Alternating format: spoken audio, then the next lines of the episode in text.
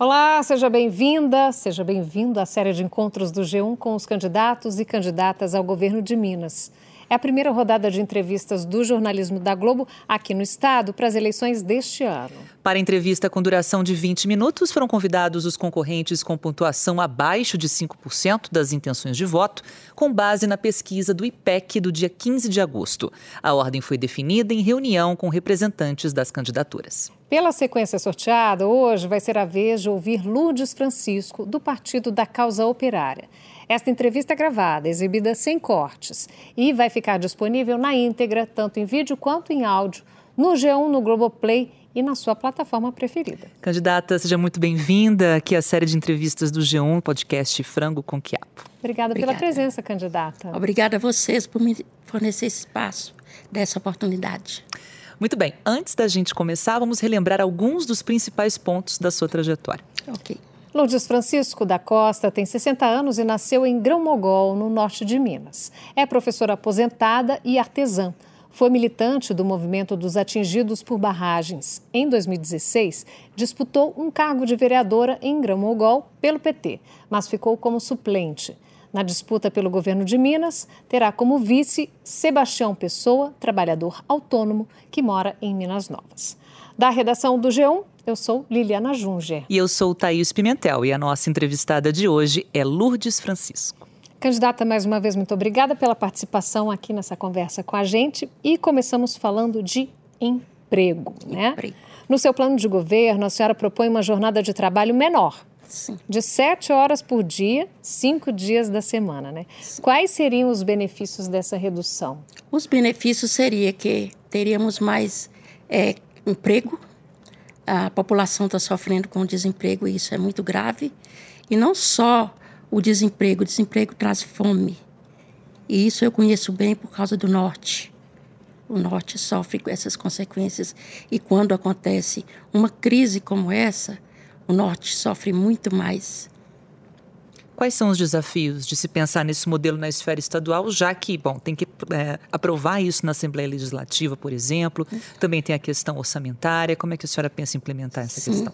Os desafios são o, o, os mais fáceis de ser resolvido, porque a gente tem que ter uma consciência, nós todos, que somos uma classe trabalhadora, somos humanos principalmente, e para nós convivermos com todas as mudanças, até positivas, que a gente está tendo na atualidade, a gente tem que estar tá de mãos dadas um com o outro. E o investimento no ser humano, no ser humano, é o que nos interessa. O trabalhador em primeiro lugar. É, mas nem sempre, né? Todos os lados pensam dessa forma, vai ter que haver uma articulação Sim, grande aí, né? Inclusive, a gente vai ter que se articular mesmo com a classe dos empresários, porque a gente tem uma política que o empresário deveria ser mais colaborador. Na verdade, a gente teria que fazer um, um meio de é, um imposto nos lucros da classe empresarial. Então, seria aumentar os impostos para os empresários, por exemplo? Fazer uma taxação do lucro. Uhum. Isso, é isso mesmo. E, na outra ponta, tirar o imposto pago pelo consumidor porque o consumidor também é outro sofredor lá na ponta. Quanto mais se taxa o consumo, quem fica penalizado é o consumidor. Então seria taxação quanto mais rico, então no caso ah, o imposto seria maior no empresário e no trabalhador retirando esse imposto sim, seria mais ou menos sim. assim. Não teria um problema de arrecadação, por exemplo, candidata, no final das contas? arrecadação te, talvez pudesse ter esse problema, mas isso depende de diálogo, isso depende de é, até uma intervenção mesmo mais séria da esquerda na política para poder mudar isso. Agora, a senhora também quer que todos os empregados demitidos na pandemia sejam readmitidos, né? É possível fazer isso e como que o Estado colocaria isso em prática? É possível, porque com, é, com, essa, com esse negócio da gente poder diminuir a carga horária, para sete horas. sete horas, a gente poderia também oferecer mais emprego. E esse emprego estaria assim. Quando as coisas melhorar, a gente é, não teria muito que é, colocar o trabalhador ou explorar o trabalhador numa, com a carga horária muito pesada. É uma medida atrelada à outra, é, seria isso? Sim. Uhum. E, e quando, a, por exemplo, a gente resolvesse o problema da crise, que agora a, a gente está falando muito em crise e não explica às vezes o que, que é essa crise, essa crise é principalmente sobre o trabalhador. Então, isso aí resolveria o problema sim, porque com a diminuição da carga horária e mantendo o salário, o trabalhador não ficaria tão penalizado. Bom, a senhora e seu partido, claro, está bem explicado aqui, bem explícito, né? Uma grande uhum. preocupação com o trabalhador, com a situação do emprego. Uhum. Uma das principais atividades do nosso estado, inclusive para a geração de vagas de trabalho, é a mineração. Como conciliar avanços do mercado de trabalho e a preservação do meio ambiente? Sim, a mineração, no ponto de vista, ela seria um, um meio de desenvolver, inclusive, a indústria. E o país, como ela é extrativista, isso traz um prejuízo ambiental. Mas o que, que a gente quer? A gente quer um, um modelo que não seja tão, tão matador e que Qual? ele seja inclusivo. Como seria esse modelo? Esse, esse modelo seria incluindo principalmente as populações é, tradicionais, os indígenas e outros, nos lucros. Nos lucros. Porque quando a mineração chega tem sim um discurso de um progresso muito grande e a gente muitas vezes acredita nesse progresso. Mas quando a gente vai ver, a gente está excluído. O trabalhador que mora na zona rural, que depende do solo, depende da água, depende daquela natureza toda, ele fica sem a terra e sem a condição de produzir o próprio alimento. E nesse modelo que a gente propõe, que ele não seja um, modelo matador, que ele seja mais é, humano. Uhum. Humano, porque todas as populações são importantes, porque elas produzem uma riqueza material e imaterial em cima de um solo que é de onde ela tira a sobrevivência. Mas a senhora, então, é a favor da mineração? Sim, dentro do possível dela não ser é, matadora de pessoas. Desde que ela, então, divida os lucros os com lucros. essas pessoas. Sim, inclua no projeto. Uhum. Porque tem um projeto de mineração então, que nos inclua nele. Uhum. Vamos falar então de pobreza, né? A senhora falou aí de fome, né? que a senhora conhece muito essa situação lá do Sim, norte isso. de Minas. Uhum. Minas Gerais teve uma alta de 32,05% no total de pessoas em situação de extrema pobreza entre 2019 e 2022, isso de acordo com os dados do CAD Único. Né? Uhum. Quais são as propostas da senhora para mudar esse cenário? A mudança depende muito de políticas públicas nesse momento. Porque, na verdade, o trabalhador tem que ser incentivado a desenvolver e revolucionar. Né? No norte de Minas, por causa que tem muita, muito analfabetismo ainda, a fome assola por lá, porque, inclusive, o pouco conhecimento das comunidades leva elas a não lutar pelos direitos. E esse direito à vida, ele está muito ligado no modelo de exploração. E a gente tem que estar tá pensando nesse modelo de exploração, combinando com todos, formar um, um, um tipo de governo humano. O, o, governo, no modelo capitalista, ele não é humano. Outra coisa que, quando eu falo da fome, nos governos Lula e Dilma, o norte parou de morrer. As crianças pararam de morrer de fome. Tem gente que fala assim: eles fizeram quase nada. Eu penso também que eles fizeram quase nada, mas esse quase nada tirou muita gente da miséria. É, a gente tinha muitos cemitérios a céu aberto, como é o costume que a gente tem poucas condições. Esses cemitérios, na verdade, estavam até desaparecendo. Geralmente são enterradas crianças, eram enterradas. Agora a gente está vendo de novo crescer a fome, a gente não tem uma saída, a gente não sabe a quem pedir, porque nós temos um governo federal que é contra, inclusive, essas comunidades.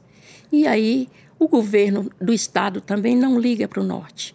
Ele está muito centralizado aqui na capital e esse povo do norte parece que ele não existe. A gente é invisibilizado. Esses problemas que eu estou tendo a oportunidade de falar aqui a gente não vê muito na mídia com relação ao norte de Minas. A gente vê falar no geral e tudo, mas o norte de Minas ele fica muito esquecido. Vamos falar de salários então, Thaís? Vamos, vamos lá. Bom, a senhora e o seu partido acreditam que o salário mínimo deveria ser de R$ 7.500, o que, segundo o seu plano de governo, é um salário mínimo vital, suficiente uhum. para atender às necessidades do trabalhador. Candidato, é possível chegar a esse valor? Sim. Taxando o lucro dos grandes empresários e diminuindo o imposto sobre o consumo, tranquilo que dá para isso. O trabalhador ele vai ter mais condições de estudar, ter lazer, ter saúde, porque a falta de lazer causa também problemas de saúde, uma alimentação adequada e também poder investir no próprio transporte, que é também um meio de que ele usa para trabalhar. Isso seria muito vital mesmo, porque está relacionado à saúde do trabalhador. E aí seria a taxação das grandes fortunas, Sim. das grandes empresas? Na verdade, os grandes empresários, né? Uhum. Eles que teriam que arcar com isso aí, porque eles tiram a riqueza da terra, é o trabalhador que produz a riqueza. Então, nada mais justo que esse trabalhador participar melhor desses lucros. E como é que seria a negociação para isso, né? É. Revolução. Nós precisamos ter uma condição de diálogo e conversa eu, isso é o princípio.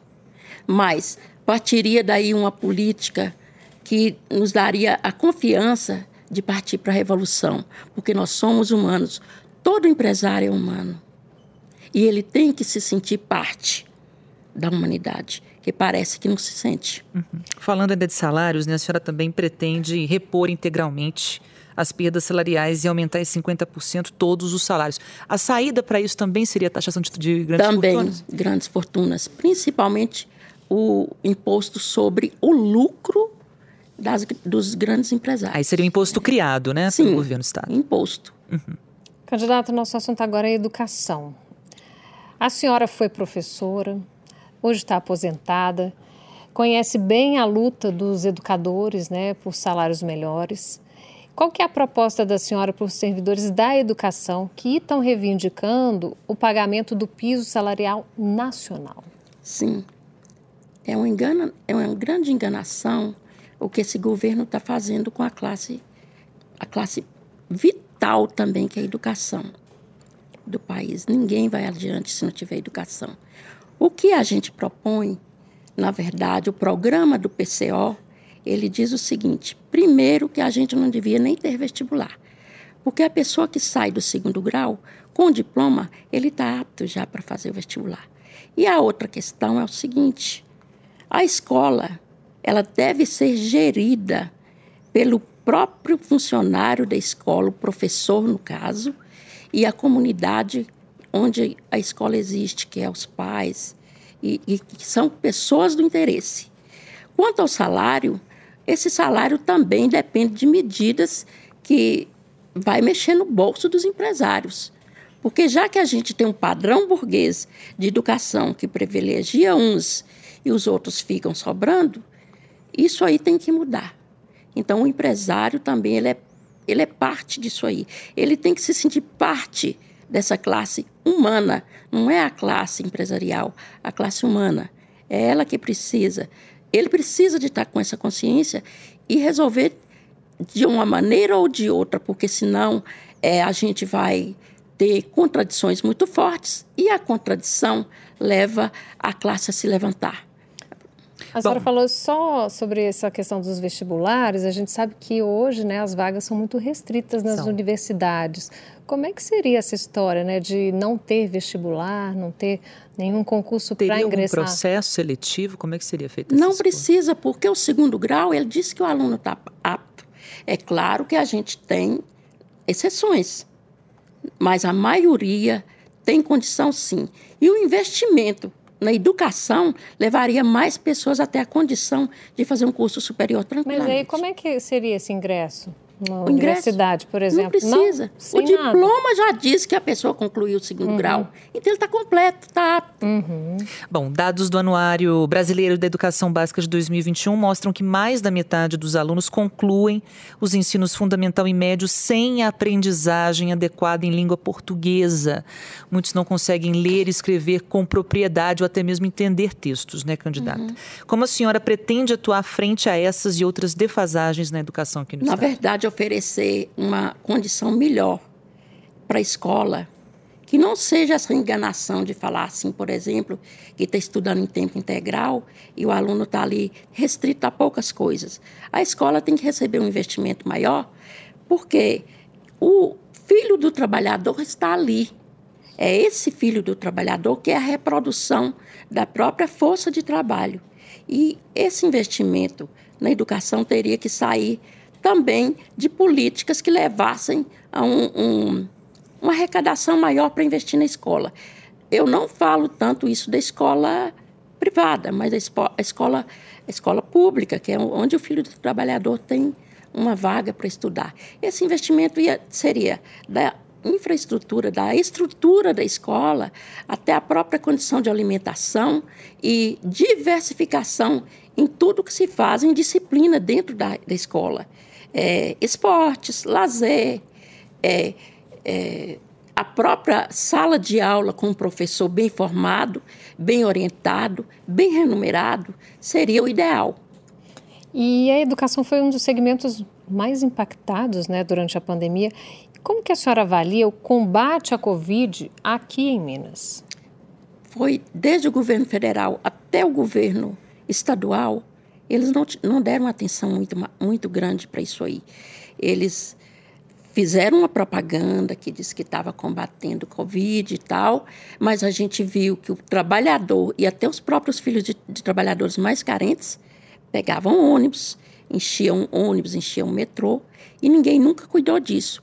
Por conta dessa má administração durante a pandemia, desse descaso com a população, principalmente a população mais pobre, falta de testes, depois aquela novela toda para trazer a vacina, isso trouxe um, um, é uma sensação de desprezo. A medida para isso aí estava na mão do próprio governo que teria os recursos para isso aí, mas a gente sabe que não foi usado. Candidata, e como recuperar também esses alunos que sofreram tanto durante a pandemia, né? Não puderam ir à escola, muitos também não tiveram acesso à internet para fazer as aulas remotas. Como recuperar esse tempo perdido? Bom, recuperar seria é uma, uma, um programa, fazer um programa que colocasse professores mesmo, em, é, até particular, para recuperar as disciplinas perdidas e recuperar talvez até o tempo, que seria uma coisa muito difícil, mas possível. Isso é possível. Basta que coloque professores, que tem uma grande maioria de professores com dificuldade aí, até desempregado mesmo norte tem isso, e talvez a capital também, eu vejo dados da capital que parece que tem isso também. E aí colocaria isso num, num outro tempo, um tempo mesmo, já que a escola está se tornando integral, que esse tempo integral também seja visto para recuperar as disciplinas perdidas e, e, e, diminuir esse enfraquecimento que teve na educação. Vamos falar de saúde agora, candidato. O Estado está sofrendo muito com a falta de profissionais de saúde, isso em todos os níveis, né? E por causa disso, a gente tem visto aí fechamento de pronto-socorros, unidades de tratamento intensivo, em alguns casos até mesmo fechamento de hospitais. E no plano de governo da senhora, as únicas menções à saúde são de que a senhora e o seu partido querem mais verbas para a pasta e pretendem destinar a riqueza do petróleo para essa área. Né? Na prática, o que, a senhora propõe para melhorar a saúde dos mineiros? A saúde dos mineiros. Inclusive, quando se fala aí da, da verba do petróleo, a gente tem que fazer uma, uma, uma briga mesmo, né? Para recuperar a Petrobras, que está sendo sucateada. Essa verba que vinha de 25%, eu acho que era 25%, para a educação, ela fez muita falta. E está fazendo para a saúde nem se fala. E o, o, problema da saúde do Brasil, nós temos um SUS maravilhoso, deveria investir-se mais no SUS. Essa verba do petróleo para o SUS ela já está fazendo falta, ela já está sendo é, tornando o SUS como se fosse uma coisa negativa e a gente sabe que não é bem assim. Falta política para revitalizar o SUS e falta também até uma fiscalização maior das verbas destinadas ao SUS, que a gente sabe que acontece alguma distorção aí, mas o certo seria investir no SUS. O SUS é o lugar onde o trabalhador e a família dele ainda busca é, uma qualidade de saúde e não dá tanta verba e nem oportunidade para os planos de saúde, porque o, trabalhador que ganha salário mínimo ou não, ou ganha até mais do que o salário mínimo, não, não tem condição de pagar um plano de saúde. E, então a gente faz essa luta também contra os planos de saúde, porque o SUS é que nos garante alguma coisa. Bom, ainda dá tempo para a gente fazer mais uma pergunta sobre segurança. A senhora quer formar comitês de autodefesa dos trabalhadores da cidade, do campo e das comunidades indígenas e propõe a dissolução da polícia militar. Esses comitês vão conseguir dar conta da complexidade da segurança no nosso estado? Dão sim, porque vai ter formação. E são as pessoas interessadas. A polícia hoje, dentro das comunidades, ela traz medo. A gente não sabe se a gente está lidando ou é com bandido ou com policial. A polícia militar ela é muito ofensiva para o trabalhador. Ela faz um, um trabalho que nos dá medo, que nos coloca é, oprimidos. A gente pensa assim e sabe que talvez seja o Estado burguês que usa disso aí para nos oprimir, para a gente não conseguir fazer um, um movimento que nos revolucione. Mas é, a polícia militar, pelo que a gente vê nos outros lugares, igual Rio de Janeiro, São Paulo, no norte não é diferente, não. A gente vive oprimido. Quando a gente fala de um lugar que tem grilagem de terra, todo dia que tem é, perseguição ao trabalhador do campo, todo dia, a polícia está lá para nos oprimir. Então ela tem mesmo que acabar. E os comitês populares seriam formados nos bairros de polícia, porque é do nosso interesse. Isso aí seria a nossa polícia, que seria, na verdade, uma milícia, mas com formação do nosso povo, com o nosso povo fazendo essa, essa segurança. Candidata, nosso tempo terminou. Muito obrigada pela sua participação. Gostaria que a senhora fizesse as suas considerações finais. Sim. Eu, como é, professora aposentada, lutadora no campo, lutadora na cidade, no movimento dos atingidos contra barragens e mesmo os geraizeiros, eu agradeço pelo espaço que foi dado na Globo para eu poder é, desabafar. Que isso foi um desabafo. E encontrei aqui também uma.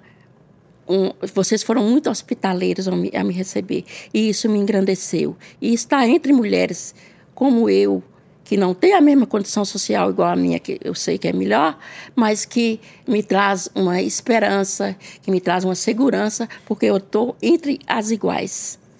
Muito obrigada, viu, candidata, obrigada pela sua participação. Obrigada, um prazer Obrigada a você. Aqui. Termina aqui mais uma entrevista da série especial do podcast Frango com Quiabo com os candidatos e candidatas ao governo do Estado. É a nossa contribuição para o debate de propostas e ideias, sempre com o objetivo de informar bem o eleitor. A íntegra da conversa de hoje fica disponível no G1, no Globoplay e na sua plataforma de áudio preferida. Os créditos para a equipe deste trabalho são coordenação de conteúdo Leonardo Medina. Pesquisa Cíntia Neves, Patrícia Fiuza, Denner Alano, Rodrigo Salgado e Fernanda Torquato. Sonoplasta Breno Amorim. O diretor de imagem é o Lincoln Dias. A editora-chefe do G1 é Cláudia Croaitor. E o diretor do G1 é o Renato Franzini. Chefe de redação, Virgílio Gruppi. Diretor regional, Marcelo Moreira. A direção de jornalismo da Globo é de Ricardo Vilela. E o diretor responsável é o Ali Camel. Até a próxima. Até a próxima.